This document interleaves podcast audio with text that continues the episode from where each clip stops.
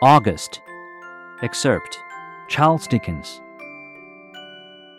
There is no month in the whole year in which nature wears a more beautiful appearance than in the month of August.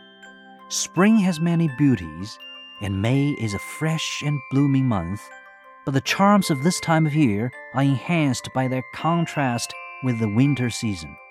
August has no such advantage. It comes when we remember nothing but clear skies, green fields, and sweet swelling flowers, when the recollection of snow and ice and bleak winds has faded from our minds as completely as they have disappeared from the earth. And yet, what a pleasant time it is! Orchards and cornfields ring with the hum of labors. Trees bend beneath the thick clusters of rich fruit, which bow their branches to the ground, and the corn piled in graceful sheaves or waving in every light breath that sweeps above it, as if it would the sickle, tinges the landscape with a golden hue. A mellow softness appears to hang over the whole earth.